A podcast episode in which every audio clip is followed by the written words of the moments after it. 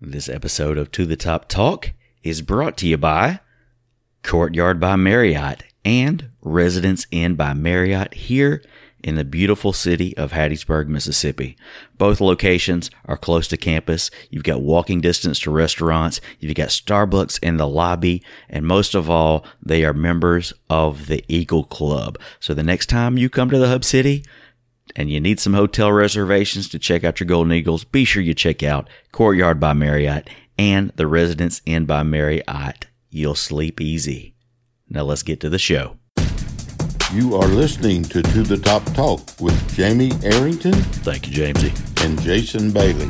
bump is uh, pretty good. But the reality is, I've been looking forward to To the Top Talk. You know, I have that with myself every night. Strike first, strike hard, no mercy. Juice, baby. What's going on? What's happening? How you guys doing? Welcome to To the Top Talk with Jamie Arrington and Jason Bailey. I'm Jamie Arrington. Jason will be here in a bit.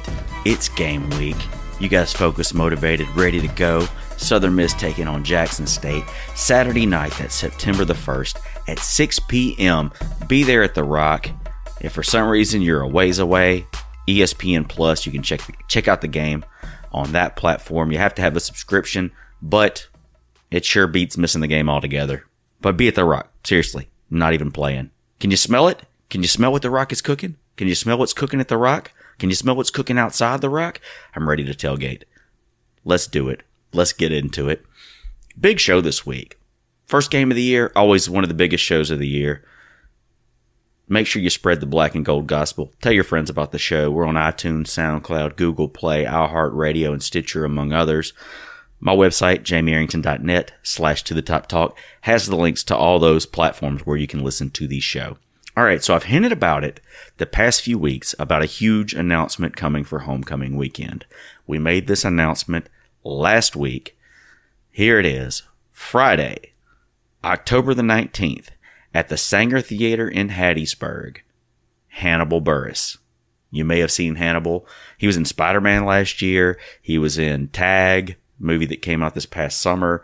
He was in Daddy's Home. He's been on all kind of TV shows. Used to write for SNL and 30 Rock.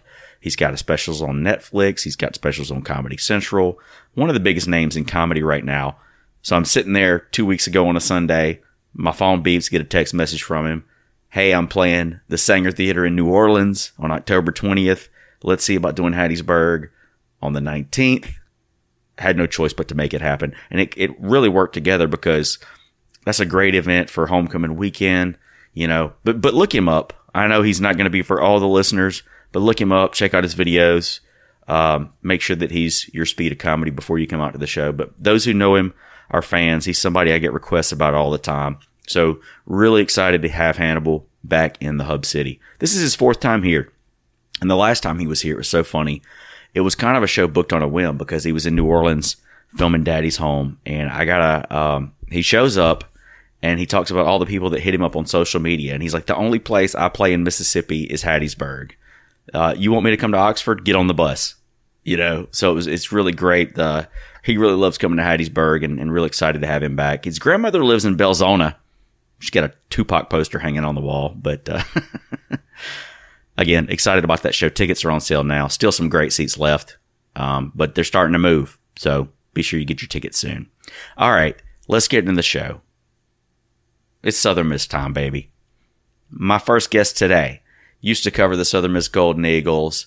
His family is media royalty in Mississippi. Right now, he's covering Jackson State for the Clarion Ledger. Please welcome Tyler Cleveland. So, Tyler, the Jackson State Tigers had a rough start to the 2017 season, but they started to play better as the season progressed, finishing the season 3 and 8. Tell us about Jackson State 2017 up through the spring camp. Well, I mean, I think you're what you're looking at there is year two of uh, a rebuilding era uh, under Tony Hughes, uh, and you know they had the same record as they did in 2016, uh, but I thought they played better, and and like you said, particularly towards the end of the season. Um, what's plagued them over these first two years of his tenure is they have not had good quarterback play. Uh, and that's that's kind of what you saw play out last year. They really couldn't get anything done on offense, but at the end of the year, the defense just allowed, you know, I think three touchdowns in the last four games, uh, and that's how they came out, you know, uh, in three of the last four games. That's how they came out on top there at the end of the year. Um, and then, you know, I think after that, they kind of pulled the trigger on changing directions offensively. Um, instead of, you know, the ground and pound, they're just going to run the air raid, and they couldn't, you know, couldn't have found a better guy to come in than Hal Mumme, uh, from Belhaven College, one of the curators of the air raid offense. He comes in, uh, and then, you know, in the spring, it was just basically everybody learning the new system. Uh, and now that we've gotten through that, it seems like they've got a hold of it. Uh, and I hope so because, you know, here we are a week out, um, for three weeks in fall camp. Um, and so we got a whole complete new, uh, offensive scheme, uh, new offensive coordinator, new quarterback. So, uh, you know, they feel like if they can get things fixed on that side of the ball, maybe the defense will still be salty enough to win some games. You mentioned new offense, new quarterbacks. There's a quarterback battle going right on right now. How have the Tigers progressed on the offensive side of the ball in fall camp? Well, I think uh, you know during the spring, like I said, it was basically just making sure guys knew um, you know the terminology and tried to pick up the offense as best they could. Started working with the receivers on their routes. You know, they have I don't know how many different route trees they have. I mean, if you printed it out, it'd be a binder. Um, but you know, it's it's I've been like that with Coach Mumme everywhere he's been and he's had some success. Um, so you know they need to. With the quarterback battle you mentioned, they have to settle that um, between Derek Ponder, um, a JUCO quarterback from Texas who has experience in the air raid, uh, and Jared Hayes, a returner who was the backup last season, and you know he for whatever reason he didn't get much playing time behind Brent Lyles. Brent Lyles leaves. At Hayes is the heir apparent uh, and he's trying to fight Ponder for that. Um, he brings a little something different. He has a run pass option. Uh, he can do some RPO things. Uh, so I think that he would be, you know, if you see him coming into the game, you probably see a more ground oriented thing, and that's not really what they want to do. Uh, they want to throw it around. They want to throw it 50, 60 times a game, uh, and spread it out to a bunch of talented receivers and backs. You mentioned the talented receivers. There's one in particular that just transferred in from FAU, uh, Nero Nelson, played at Co-Lin last season. Tell us a little bit about how he's fitting into the Tiger offense. Well, you know, it's tough. You know, the, the rule at Jackson State is you can't really talk to a guy until they played in their first game. Uh, and I mean, that counts the spring game, but Nero just arrived on campus, so I haven't had a chance to speak with him yet. Uh, but from all, everything I can understand from the coaches telling me, uh, he could be a guy that could contribute. Um, I don't know that he's on the, you know, top two of the depth chart at any position right now. Uh, but I think that as the season goes along, and I wrote a story about this in the Clarion Ledger yesterday, uh, we have 16 wide receivers here, and I think they're probably going to need all of them. Um, because they just line up four and five wide so much and they try to go so fast that I think there's going to be enough playing time for all those guys to get some time on the field, and some more than others, obviously. But I think he's definitely a guy that'd like to get into the rotation by maybe the you know second or third week in the season. Who are some of the other players to watch on this Jackson State offense? Well, the quarterback Ponder, all eyes are kind of on him because you know that was their biggest weakness last season. Um, and if he's the guy that starts, as I expect he will be, um, you know, you're going to see a completely different kind of player than anything Jackson State had last season. Um, but then on the outside, I mean, you guys look at guys like Romello Shoemake and Carl Ollie. Uh, those are both veteran wide receivers uh, who've kind of taken a leadership role for them. Uh, the best player on Jackson State's offense is probably Terrell Kennedy, uh, who was their, you know, he was he was kind of their big play threat last season uh, from a running back position. They also kind of ran him in the slot a little bit. This year, I think he's going to be doing a lot more of that. He's kind of an inside, speedy guy. Um, but he's a, he's a fantastic player when he's on, and he has, uh, you know, real big play capability, uh, which is, I think, you know, probably one of the few things that, you know, I think that's what Jackson State probably is going to have to do against Southern Miss, uh, is hit some big plays. You mentioned the defense earlier. Uh, they run a three-three-five. Started to get more and more stout as the season went along. On paper, looked like a very uh, long, athletic defense. What can you tell us about this Jackson State Tiger defense? Well, it's in you know uh, again this is a position where they had to replace some guys, uh, some key linebackers, but they they feel like they've gone out and done that. Um, they're going to be this is the the secondary is by far the best part of the most veteran team coming back, best unit on the team uh, is the secondary. Um, those guys, you know, there's like, uh, again, there's like 12 or 15 of them because they, you know, they play six at a time. Um, or, you know, usually it's three, three, five, but they can rotate in a six if they need to. Uh, they like the safeties. They're big, fast guys that can run. Uh, they got, you know, guys returning at corner and CJ Holmes and Ryan Thayer that are just really good players. Probably would have been all conference if they had played the entire season like they did the last, you know, four games like we talked about. Um, but uh, you know, they feel pretty good on that side of the ball. Uh, up front, Malik Hamner is a guy to look out for. Uh, he's going to be playing a little inside and outside. Uh, he's a great big guy, six five, you know, 300 pounds, uh, but can really move. Um, and then a linebacker, Darius Woods, uh, is a great player, and uh, Eric Bowie is probably their best player at outside linebacker. He's a pass rush specialist.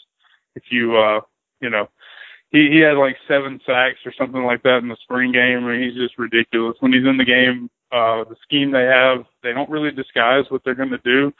Uh, but you don't really know wh- who's coming from where. Uh, and I would expect to see them blitz a lot, especially against Southern Miss. Head coach Tony Hughes is a guy that many Golden Eagle fans are familiar with. He played here at Southern Miss back in the day. He also was a coach under Larry Fedora. What does a good showing in this game mean to Tony Hughes?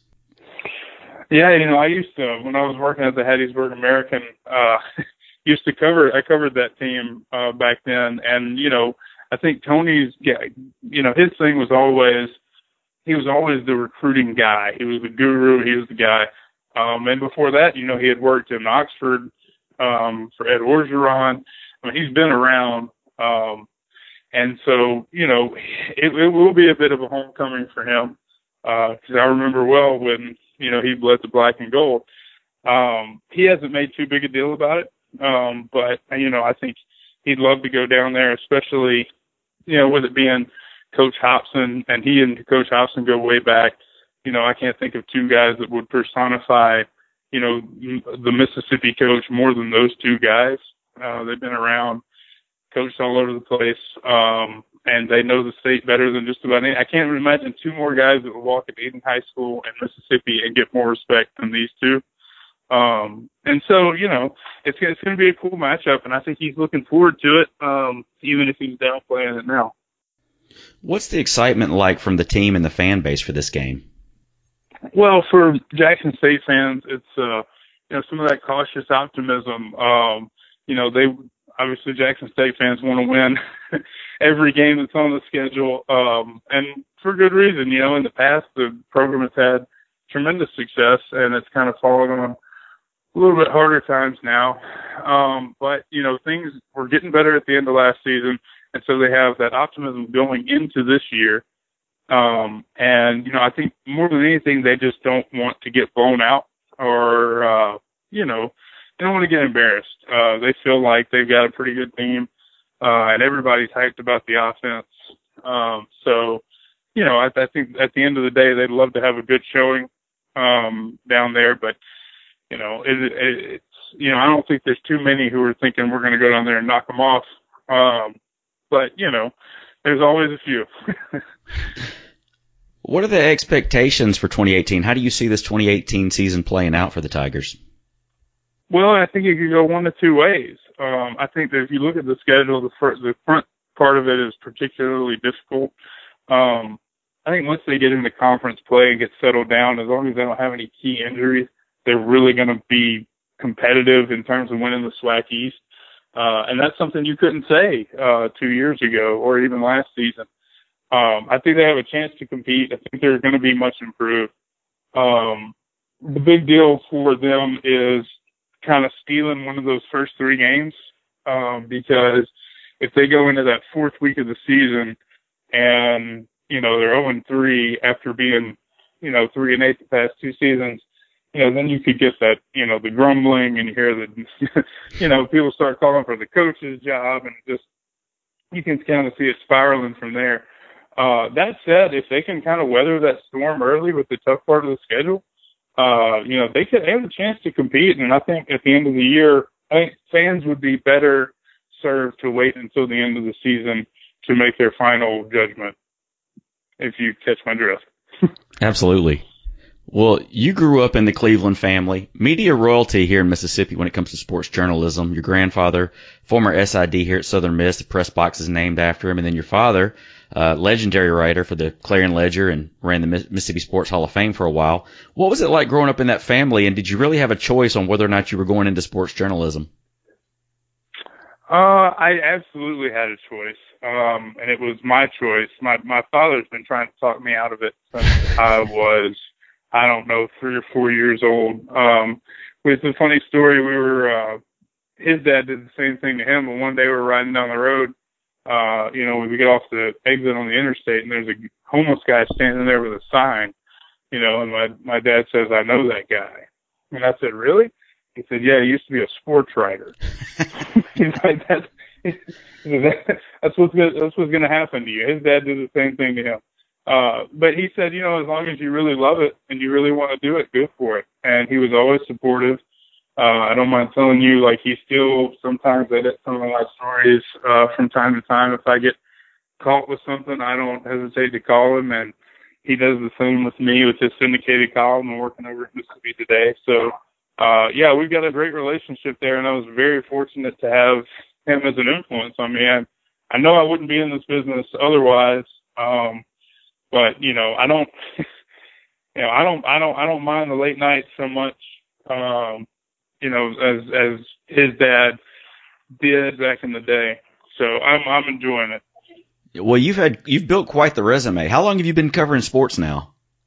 Uh, let's see. I started let's see, I, I transferred from the University of Mississippi to Southern Miss in 2005 and was became the sports editor of the of the uh, Southern Miss student newspaper there, Printz, and then uh, started working for Rivals.com. Did that for a little bit. Uh, I guess it would have been 2005, 2006. Started working at the Hattiesburg American about a year after that, and I've been employed by the Hattiesburg American or the Clarion Ledger pretty much ever since. So it's been, I guess, 12, 13 years now. Wow.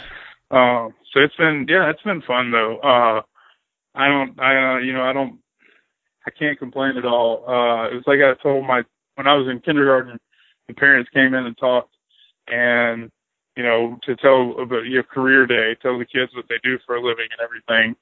And uh my mom comes in and it's like, you know, she travels all over the world and she does business deals and you know, I was trying to, you know, pump her up. And I said, Well, what about your dad? And I said, He just goes to ball games. he just goes to ball games and visits with his friends. Um and so now I'm living, you know, it's not the same as it used to be, but it it still has those kind of cool moments, and uh, you know, I really do enjoy it. How are you adjusting to all the changes in media? Uh, you know, it's uh, it is what it is. Sometimes, you know, it's we, we the newspaper has been, as you know, has been hit particularly hard um, by the change uh, towards the internet. But you know, we're doing our best to provide the best content we can online. Uh, and, you know, sometimes I'm not as tech savvy as I'd like to be. Um, but the reality is, is that the, the people we've hired recently, um, younger folks that are coming up out of college, they know all about, you know, they're, they're in tune with what is going on. Um, and I'm learning some from them as we go, you know. I'm going to give you a tip or two on grammar or writing here and there, and they can help me out with, uh, you know, what uh, setting up my Instagram account and my Snapchat and all that stuff. I mean, you know, it's just it's part of it, and it's fun. Um, you know, it's fun. I'm always looking for, you know, new ways to reach an audience, and uh, you know, that part of it I thought would be a pain uh, has been kind of fun. Well, we appreciate you coming on the show today. Do you have any final thoughts on the game Saturday? You know, I, I really don't. Uh, I wish that, I, I hope that, uh, you know, I hope that both teams stay healthy uh, because, in honestly, like, you know, when you're looking at Jackson State and you're trying to assess them, I, I feel like Southern Miss is far and away the best opponent they're going to face this season. And so to, you know, judge the new offense and judge everything based on this game may not be as fair as it, you know, should be. Uh, and for Southern Miss, you know, I think the big, the big test, uh, the, the unit that's going to get tested is that secondary. Because Jackson State is going to throw it around. I know Southern Miss is replacing a lot of guys in that defensive secondary. Uh, but if they can win that battle, I think, you know, they have a great shot at winning the ball game.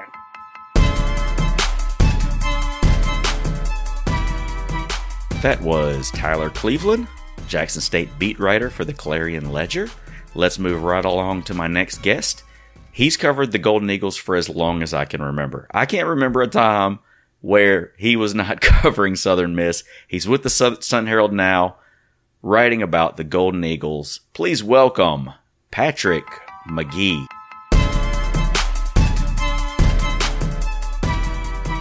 So, how long have you been covering the Golden Eagles now?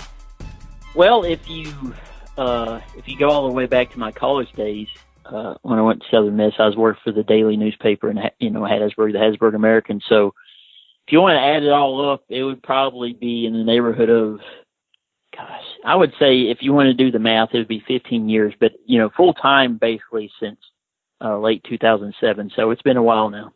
I was trying to think of a time where you weren't covering Southern Miss. It's kind of difficult to do.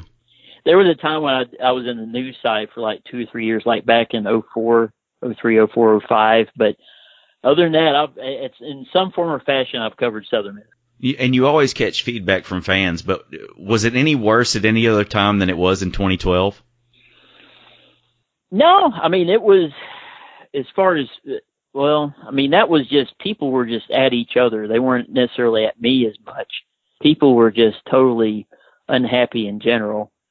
Uh, so it, you know, it, there are seasons that are worse than others, I guess, where people get agitated, but I don't really look back. I don't look back on any season. Well, that was, you know, that, that sucked, you know, but no, it was, I don't really have a time to where I really look to to where it was the toughest time to cover Southern Miss. Uh, you know, wins or losses don't really impact me as much as say it impacts a fan. They're just sometimes the seasons where they have the best years are, are some of the more difficult years to cover. So we got the first game coming up this weekend against the Jackson State Tigers. What are your thoughts on this Southern Miss football team heading into the 2018 season? Uh, well, you know, I, I was feeling really good about them about the time you know they you know, they suspended Quadre Griggs, and then that puts a little doubt in your mind. Uh, you saw this team potentially getting eight wins or higher, and then it just you add that little bit of uncertainty back into it. And, it, and I project eight and four whenever I sat down and really looked at the schedule, and that's based, of, of course, on Jack Abraham playing good football, but he's never played it down at FBS uh, uh, football. So there's some there's some uncertainty there. Uh, there are you know uh, areas where people look to as as points of concern, whether it's in the secondary where you have basically lost every one of your starters. But the more I look at the group, the more I've seen the group, the more I hear the staff talk talk about them. I think the starting you know, they have a good group of six or seven guys really in the secondary that they can rely on. But if the injuries pile up, maybe that becomes a concern. And just like it is at quarterback, if Jack Abraham goes down, maybe that becomes a concern. But right now, uh, as long as, as everybody's healthy and playing well going into the second half of the season, they're they're definitely uh, potentially an eight win team. Let's take a look at that schedule. You did a really good job with your article on breaking down how you thought the schedule could possibly go. First game, September 1st against Jackson State. You got that as a win. It's a lock. I think, I mm-hmm. think that's pretty safe to say. Most people agree. The second one, ULM, Louisiana Monroe. And we beat them last year. You've got it projected as a win, but you say it could flip the other way. I don't think people realize how sneaky that Louisiana Monroe team is right now. Right, and there, you know, you see some bowl projections. Of course, they're meaningless preseason, but some people see Monroe kind of making a leap forward this year. And I was pretty impressed with Monroe and its quarterback play last year in terms of athleticism. Uh, they present some issues, were able to uh, break some pretty big plays, and uh, big gainers, and and you know they were competitive last year. I don't think the final score was really indicative of how Southern Miss outplayed them. Uh, but Monroe going into this year, I think they expect. I think it's be towards third year, if I'm not mistaken, as head coach. Usually in that third year is whenever you see a step forward. So Monroe has a chance to to really uh, uh, make it pretty competitive that Saturday. Appalachian State you got as a loss, but you say it could flip the other way. I, I think a lot of the projections I've seen have us losing that game, but uh, you know mm-hmm. I think this is a game we could be a little dangerous in as well. Yeah, it's it's the pressure is really not on because people expect you to lose that game on the road. It's a tough place to go play, but you know App State's got some own you know some of its own issues to work through, including a starting quarterback. So uh, there's no guarantee that Appalachian State's going to be perfect uh, that Saturday in Boone, North Carolina. So I think I give Southern Miss a shot, but that's that's a really tough game uh, to go and play. That's a tough place to play. Uh, I guess you call it the second rock or the first rock or the whatever you know, whatever they want to call it. But yeah, that's a uh, that that'll be a difficult road trip. Then you've got uh, Rice at home projected as a win, that as a lock. Auburn on the road as a loss, that's a lock. Uh, North Texas uh, projected as a loss, it could flip the other way. You know, that was a game that the Golden Eagles kind of gave away there at the end. Um, well, I say gave away. North Texas, you know, clear, clearly came out and took it away, but that was a game that was a winnable game last year that the Golden Eagles just couldn't hang on to. Yeah, they, I mean, Southern Miss played pretty well in the first half, and then there was the second half where it was just a bit of a mess, and North Texas really outplayed them in the final two quarters. Uh, North Texas has got important, he got experience in important positions, including quarterback and Mason Fine. So North Texas is going to be a favorite to win the, the West Division along with Louisiana Tech and, and, uh, UAB. So North Texas going out there. Southern Miss has certainly got a shot there, but a lot of things are going to have to go their way. UTSA, you've got uh, that projected as a win, could flip the other way. Uh, Charlotte, uh, win as a lock. Marshall, you've got it projected as a win, and then you got that as a coins toss. And, uh, you know, I think that's going to be, that may be one of the, well, it could be the best home matchup this season for the Golden Eagles. Yeah, that and Louisiana Tech. I think those two games you really point to is determining, you know, where this season goes. And Marshall, you got to get through Marshall first. And Marshall, I, you know, the more I saw Marshall, I now they played a really good bowl game against Colorado State, but outside of that, I thought they were kind of a little bit uneven. They beat bad teams, couldn't close out good teams and now they lose their starting quarterback at Litton. Now, they've got a transfer from Wagner, uh, who everybody's really high on at quarterback. Uh, so we'll see how that pans out. But the, as far as Marshall goes, I'm not super confident uh, that they're going to make a run at that East Division. So I, I think coming to Hattiesburg, I, I would give Southern Miss a little bit of an edge. Then you got UAB um, projected as a, a loss for the Golden Eagles, and it being a lock. And you know, that UAB team, although they haven't played football in a couple years, they've still got a pretty, you know, senior or, or upperclassman laden roster. And, uh, you know, right. after last year, they pretty much took it to the Golden Eagles. Yeah. I mean, that's, that's going to be a, I mean, they've basically got everybody back from a team that really put it on Southern Miss last year. Uh, I, I expect UAB to be really quite good this season. Uh, I'm a big believer in Bill Clark as a football coach.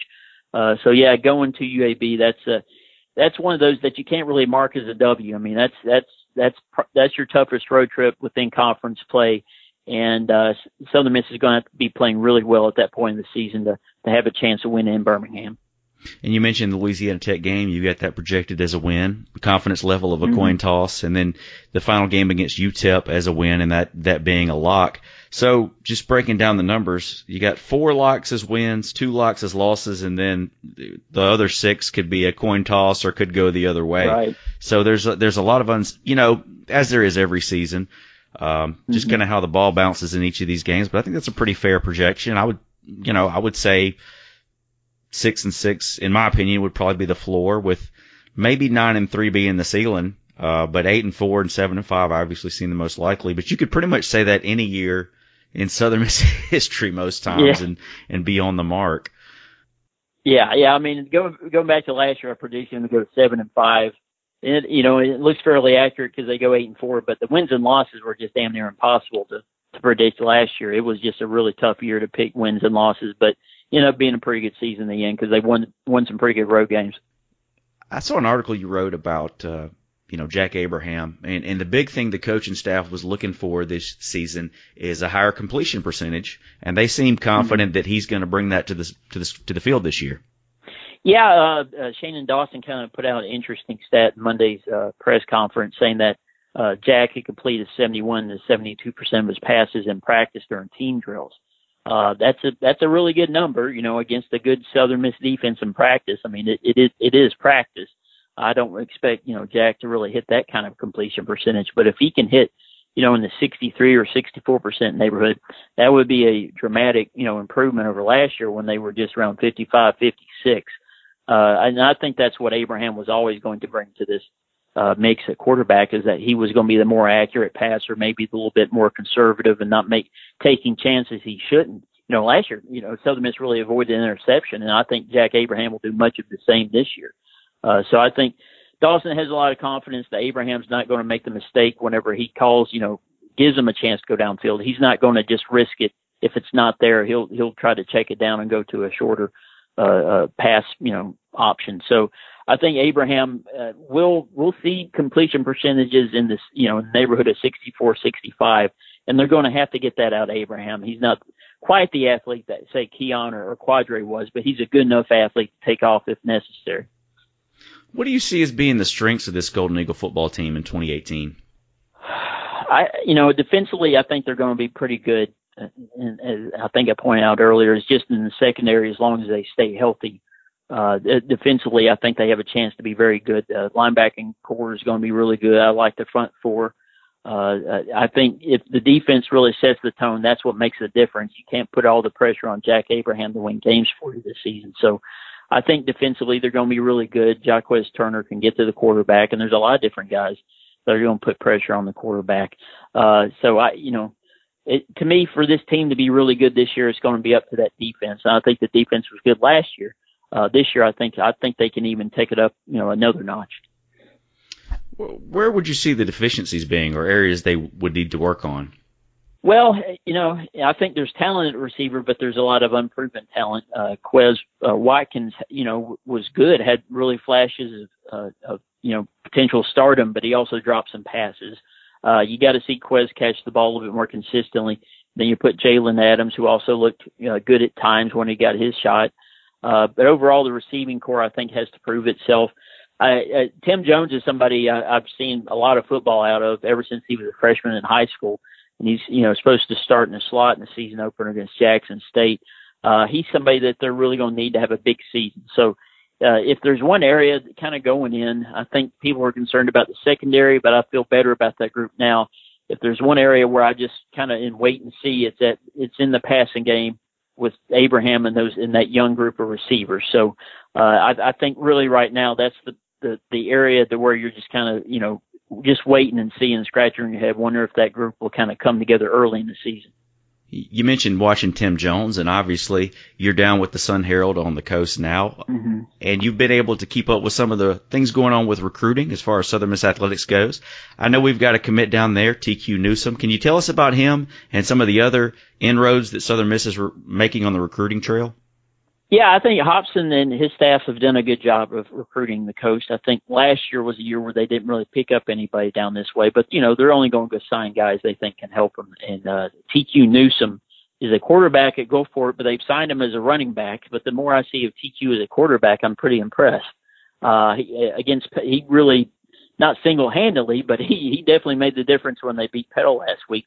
Uh, thrown for over 300 yards, thrown for four touchdowns uh, running for another 90 in a in a touchdown. He's you know he's six one and a half, six two, two hundred and eight pounds, really big, strong guy that runs well. Uh, he's just a you know I remember seeing him as a sophomore and thinking he was a pretty you know phys, you know impressive guy as a sophomore.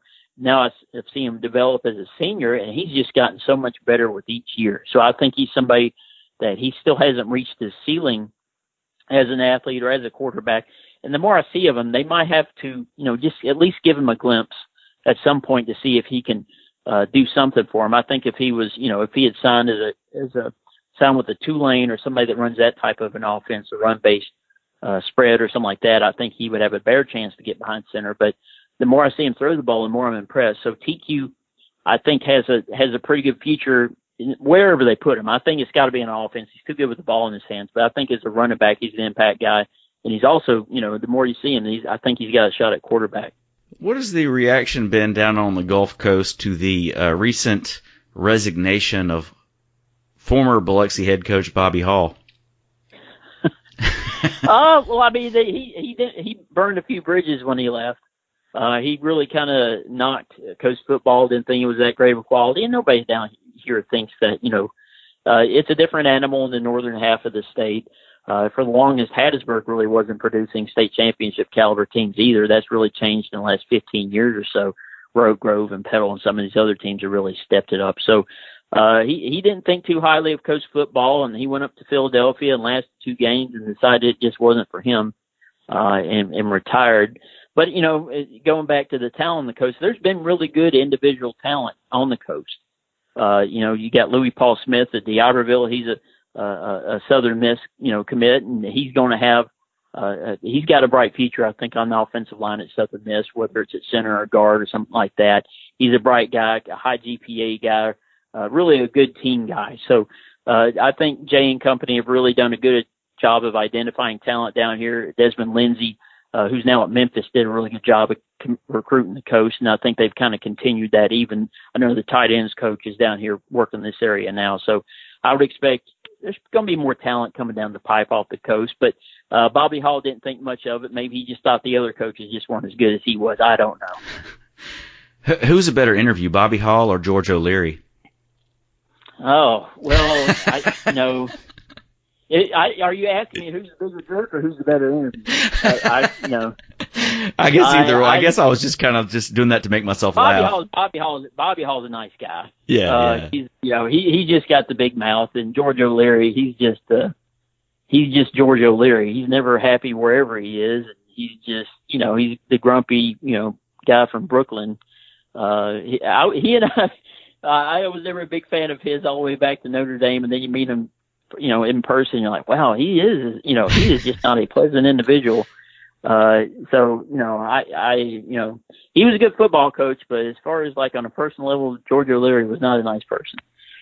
You just started up doing a Facebook live chat. Do you want to tell the listeners uh, how they can keep up with you on uh, on the Facebook chat?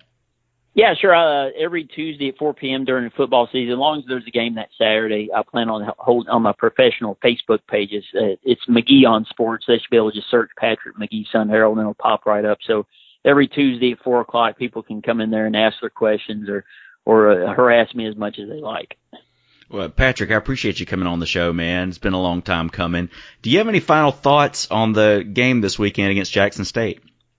I'm just kind of interested to see what the crowd's going to be like. Really, I mean, that's that's really, I guess, what people want to see when they go. They expect a pretty lopsided win for Southern Miss. I'm I'm hoping there's a good crowd. Jackson State usually brings a pretty good group down, and I would like to think the Southern Miss fans are going to show up this year after the crowd just kind of fell short of expectations opening season last year. So I'm hoping for a good atmosphere and, then for everybody to have a good time. That was Patrick Magee of the Sun Herald on the line with me now. Southern Miss Black Ops tailgate legend Jason Bailey. Jason, it is game week. It is game week, and let me start it off by saying greetings and salutations from beautiful and breezy Long Beach, Mississippi. Um, actually went by the campus today down here. If nobody's ever had the chance to go by the uh, Southern Miss campus in Long Beach, then I uh, suggest that you do. It's a beautiful place. It's a it's gorgeous outside. It's game week. I'm pumped. Uh, we met up the other day. We met up this past weekend to go through the tailgating prep. It looks like everything's in order. The tents are in order. The chairs are in order. We're we're getting the equipment down for the week, getting ready to go for a Saturday late morning. I already started thinking about what we're going to do for food and stuff like that. But yeah, we we definitely you know we made the PSA on the last show to get out and check all your stuff, and we were in a lot better shape than I thought we were. Uh, I know I got to go get at least one more chair. I know we got to get you a cooler, um, because of your Bobo back, and Yes. uh, and but but the tents were in good shape, man. We only had one that was down, so we got we got four tents that are good to go at any point, and we can always add another one with uh with uh you know down the line. So getting pumped. up. Oh, and you know what else I got to do? I got to add some flags. I only have one flag from last year, and I want to see those flags flying around campus uh, on game day, up and down Hardy Street, everywhere. So car flags, need them. There's some things that came out this week that uh, you know, kind of some stuff we knew was coming, but some different things that came out to kind of get you a little more hyped up for the game this week. The new sound equipment was delivered. Um, sound and Communications out of Flowood is doing the install. And fun fact, my grandfather, who was a huge Southern Miss fan, was the accountant for Sound and Communications for like 30 years. And I know he would be super excited to know that they are installing the sound system at the Rock. So, but but they posted some videos on Twitter, kind of showing them, you know, putting the stuff in and, and some videos up from uh, from the video screen, I guess, or just under the video screen. They had some videos on Twitter, so that was kind of cool. And two, the the football Twitter account, uh, they put out a new hype video. So we're not going to have the same hype videos that we've had the past few years. We got some new stuff coming in. So I'm looking forward to seeing all these changes in effect on Saturday. Yeah, just some more things to enhance the uh, game day experience, and that's what everybody wants, right? Um, if it could not be like 102 degrees Saturday, that would be awesome. But uh, I'll take that over pouring down sideways rain. So it'll be a six o'clock game. Weather looks good. J State's going to be going to bring a crowd, and uh, you know, and we we got to be ready for this one. Um, you can't just come out and go through the motions against these guys because if you let them hang around, um, bad things might happen. I, I I fully expect us to to take the game, uh, but I'm just saying you can't let them hang around. No, you got to take every opponent seriously. I, I think we're going to come out. I think we're going to come out on fire. I mean, I, schematically, I guess they could give us a little trouble early, but I don't. If if they do, I don't think it'll last long. I don't think they will. I mean, I certainly respect Jackson State, and they they've they've they came a long way last season. Much different team towards the end of the year, but I think our biggest, you know, the biggest difference between this team and teams we've had the past few years is the the size, the experience, and the depth on the line. Okay, well, yeah. As far as the line goes, I mean, we're we're loaded there, and we're also loaded at linebacker. So really, that that front seven is probably going to be the strength of the team, and um, and and and you know, I, I'm I'm kind of looking forward to it. Uh, and speaking of people that played in the front seven, uh, I don't want to jinx it, but I think we have a former legendary front seven type of player coming by the tailgate and probably get him on the uh for a quick interview for the next show. Cool, cool, man. Looking forward to it. Well, also, we talked about this the other day. I don't know if we talked about it on the show or not, but uh, found some Adidas gear, scattered throughout Hattiesburg. Um, the campus bookmark has the new gold Adidas polo. They were out of my size when I went by there, but they still had some left. I know Barnes and Nobles has been, been bringing in some gear, and we found some some gems at J.C. Penney's, especially the uh, new Adidas T-shirts. This weekend is a gold out. Every game should be a gold out except for the blackout, but they, they're really pushing this one as a gold out. Everybody wear gold. So be sure you go out and buy your gold apparel if you don't have any already. Wear it to the game on Saturday. Makes for a great environment and a great atmosphere. Yep. Thanks for that uh, tip on going to J.C. Penney, and I actually got the last one. I think I got the same exact one that you got, but I had to get something new for the year. I didn't want to take pictures all season long and the same exact stuff that I wore last year, and I wanted something with that Adidas on it. So it looks good, man. Adidas looks great. I saw they somebody tweeted out a picture earlier, and I sent it to you. They actually have the Adidas on the, uh I guess like the the legs that hold up the jumbotron. Yeah, yeah. Got a big got got a big Adidas logo right there. It looks great. So the old the old girl, the, the Rock is uh is really taking shape, man. Can't wait for people to see it who haven't been there yet. Also in Southern Miss news this week, Jay Hopson signed a four-year extension. By four-year extension, basically adding two years onto his current deal uh, through the 2022 season. Wow, that's coming up. So congratulations to Coach Hopson. Got a little more money for his assistants. Um, I, I mean, I don't see why you wouldn't. I think he's got. I think good things are happening with the football program. We've had you know two straight winning seasons, uh, but I think that the way the program is building, I feel like you know this year should be a solid year. Could go uh, several different ways, but the next two years we should be stacked, especially from a roster standpoint, which we haven't been in quite some time. Yeah, and it's it's so good to finally get some of these assistants a little bit a little bit more money. How much money did the assistant pay go up? Do you know? I don't know. I just saw that it went up. I don't know exactly how much it went up, but uh, it went up some, and we we definitely have a long way to go in that regard. But something over nothing. Yeah, well, that's the big thing, and I know that Hopson's pay and in what really up to par with the rest of college football, but come on, man, five hundred thousand dollars, five hundred thousand dollars. That's going to take me a while to make. I don't know about you, and that's just the base of it, right? There's uh, incentives all around, and and um, you know, I've got a doctor friend of mine that's moving here, doing his fellowship right now in Tampa, and when he moves here, I think he's going to be making like three fifty. So he's making, you know, more than what a surgeon's going to make, which is still plenty. I don't know about you. I think I could make it on five hundred thousand dollars. And just because you pay your coach a little bit more doesn't necessarily mean he's a better coach, right? Money doesn't equal wins. Helps a little bit, helps you buy nice and shiny things. But uh but you know, it's nice to know that we're kind of inching our way towards that and that uh with a place like Hattiesburg we got all the potential in the world if everybody would just kind of fall in line and start pulling on the rope same same the uh, same direction. On Monday this week, the uh, coaching staff released their depth chart for the game against Jackson State. Uh, a lot of the positions kind of to be expected. I'm not going to go through the entire depth chart, but a couple of notable things that I noticed.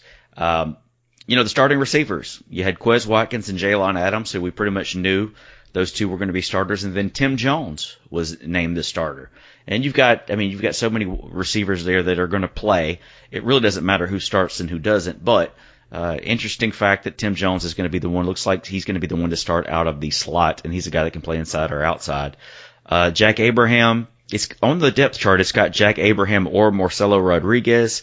Uh, the coaches have all but said that Jack is going to be the starter, so you kind of have to expect that. The two deep at running back, Tez Parks and T. Rod Daniels. Of course, you'll probably see Steven Anderson, uh, maybe some Trivenskey Mosley, Darius Mayberry, George Payne. So you'll see a lot of those guys. Um, on the defensive side of the ball, everything pretty much to be expected.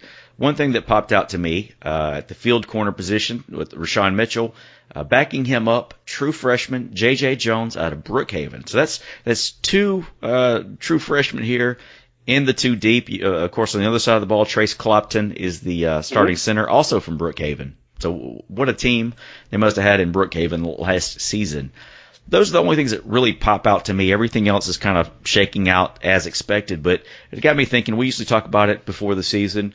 Let's talk a little bit about maybe who we think our breakout players are going to be on the offensive and defensive side of the ball. You want to start with offense? Sure, I'll go with offense. Um, and this is a guy who has been around for a while, so he's not going to be somebody that we haven't heard of uh, or an under, under the radar guy. But I'm going to go with Tez Parks. You know, this guy has never, he's, we've really never seen him healthy um, since he arrived on campus. Now, we've seen him show flashes um, of speed, uh, flashes of, you know, everything that, in, that goes into being a good running back. It's just whenever we see it, um, he either gets hurt again or don't forget, I mean, he was behind two of the best running backs we've had in quite a while in uh, Ito and Jalen. So uh, he showed that he could carry the load. I think I think it was the Louisiana Tech game last year, maybe where he uh, where he, where Ito went out early and Tez, I don't know, ran for around ninety or hundred yards and had a score or two. I think. Um, he has a chance to to be that breakout player, even with a deep running back group. Um, you know, he can catch the ball out of the backfield. He has the speed, and at this point, certainly he knows the offense. So for my breakout player on offense, I'm going to go with Tez Parks. I'm going to go a little under the radar for some fans, some that, that follow really closely, uh, probably know a little something about this guy. Neil McLaurin, wide receiver, Jones County, Jones County's finest. He um, he played quarterback. You know, he, he first he went to Minnesota, then he transferred to Southwest Community College where he switched to wide, receiver. Uh, very tall, very athletic. He's got great ball skills if you watched his videos, and they're going to be using him in a, in a lot of different ways. Uh, Coach Hopson referred to him as a slash, so you may see him some out of the wildcat, some certain quarterback uh, situations. Uh, you're going to see him at receiver. Uh, he, he, was a little banged up, but uh, I think he's good to go. But that's the guy that I'm really, I really think is going to do big things while here at Southern Miss. Let's flip over to the defensive side of the ball. Who are you going with on defense? Defense, my pick is going to be very similar to my offensive pick. Again, not under the radar. Been here for a while. Tremendous leadership ability, and that is uh, Picasso Nelson from right down the road in Oak Grove at uh, Oak Grove High School. Um, and you know, Tez and, and Picasso, it's kind of their last crack at this thing. You know, um, they got one more year to go. Who knows if they get a shot at the next level? Um, Picasso might have an edge over Tez right there, but who knows? Tez has a fantastic year. There they are. But the one thing that's certain is neither one of them can come back and play again next year, right? Correct. So, um, so, so yeah, uh, I, I want to go with, with Picasso. I think his his leadership ability in the uh, secondary and the wealth of knowledge that he has with all of those young uh, cornerbacks, not necessarily young, and there are a lot of them are junior college transfers, but the uh, inexperienced Division One players that we have in the secondary, I think he's going to be able to to um, to really lead those guys and really lead by example. And uh, I think it's going to be invaluable having him back in the lineup.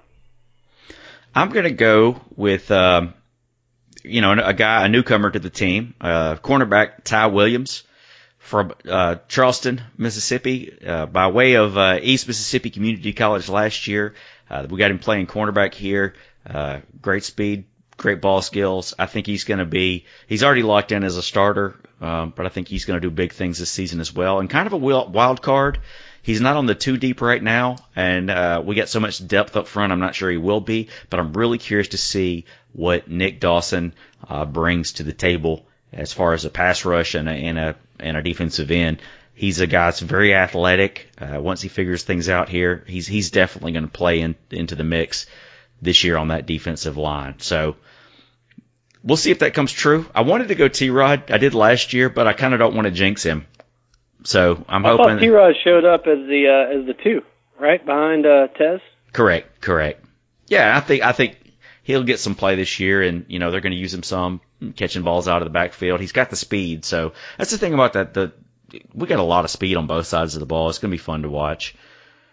Um, I don't know if you saw this. So this past weekend, Major League Baseball Players Weekend. That's where the players get to choose their nickname to put on their jerseys. Uh, for example, Co- Cody Carroll with the Orioles now. He went with CC on the back of his jersey. Brian Dozier went with Bull, and he kind of attributed to his uh, a nickname he got back in college, Bulldozer. I'm sure if you kept up with the team around that World Series run, you remember the whole Bulldozer thing. But uh, also on his sleeve on that jersey, it said "Thank you, people of Mississippi," which I thought was pretty cool. Got some pretty good run on our Facebook page too, didn't it? Yeah, it did. It sure did. Um, yeah, uh, but kudos to Dozier. Um, he's one of those guys that I, I'm not sure if he can do the wrong thing. You know, um, it almost irritates me. He's so good at everything, including like engaging the fans. uh, you know, like while he was in college, he, he played in a band. He's good looking. He's the best player on a baseball team that went to the College World Series. He can play the drums. He can play the piano. I entered into a golf tournament one time, one of those Southern Miss golf tournaments. I was a pretty good player at the time. Had a pretty good team. Uh, Dozier's team won it. so this guy's just good at everything, and it's nice to see him still, uh, still representing the people of Mississippi from way out in uh, L.A. Absolutely. Uh, and I'm going to throw this at you. I just figured this out yesterday, actually. So during our bye week, my wife has kind of a work trip thing to Minneapolis that we're going to, right? And the Vikings aren't playing at home. It's like the perfect storm. There's nothing going on, but the Minnesota Golden Gophers are playing. And nor, I don't really cheer for college teams or whatever. I'm pretty much a Southern Miss guy. But here's the kicker. So Minnesota that weekend in, in Minnesota is taking on the Iowa Hawkeyes. So I almost feel kind of like I have to go root against the Hawkeyes. Given this is one of the one chances I'm going to have for any kind of a redemption at the whole logo fiasco. I was like, I should wear my Southern Miss stuff, and then people will, will we'll see if they think I'm Iowa or not, and when they realize I'm not, and then I'm cheered against them, we'll just see how it goes. but yeah, yeah, it's like where's some of that? Where the uh, the intermediate logo, the round one that they had a problem with? Yeah, wear a hat like that, a shirt like that, some shorts like that, or whatever. I don't know about shorts in Minnesota that time of year, but yeah, that that would be awesome. If you do it, we need a live report from the stands. Oh, I'm for it. I, I the tickets are pricey, and I don't. I know like everybody I know that lived up there moved away except for one guy. So I don't even know if he goes to games or not. But I may venture out there while she's doing some of her work stuff and, and go check out the game. We'll see. We'll see what happens. But I thought that was kind of funny. All right. Let's shut it down. It's game week. You got things to do. I hope you guys enjoyed the show. Special thanks to Tyler Cleveland. You can follow him on Twitter at Tyler Cleveland. Special thanks to Patrick Magee. You can follow him on Twitter at Patrick underscore Magee. That's M-A-G-E-E. You can follow us on Twitter at To The Top Talk. You can follow me at Jamie underscore Arrington, Jason at Bumper J Bailey, Facebook as well, Instagram at To The Top Talk. Lots of good things happening on our Instagram page. Upcoming comedy shows, like I said at the top of the show, huge announcement this past week on Friday. October the 19th, that's homecoming weekend, the night before homecoming. We've got Hannibal Buress back at the Saenger Theater. Tickets are on sale now. Special thanks to everybody who came out to see Martha Kelly at the Thirsty Hippo this past weekend. Had an amazing show. Great times there. All right. It's game week. Jason Bailey, any final words for the Southern Miss fans? Looking forward to seeing uh, the quarterback play this Saturday. You know, we went from a really super experienced uh, quarterback room to a completely inexperienced quarterback room in a hurry. Uh, so looking forward to seeing those guys get out there slinging around, get some experience, and uh, figure out what we're going to look like at the uh, quarterback position. All right, brother. Well, we'll see you out there Saturday lunchtime ish. We're gonna have a great day out there outside of campus uh, tailgating and getting involved in all kind of shenanigans and whatnot. You guys look for To the Top Talk on iTunes, Google Play, SoundCloud, iHeartRadio, and Stitcher. Give us a rating, give us a review. If you like the show, tell your friends. If you don't like the show, tell your friends. And as always, Southern Miss to the top. Talk.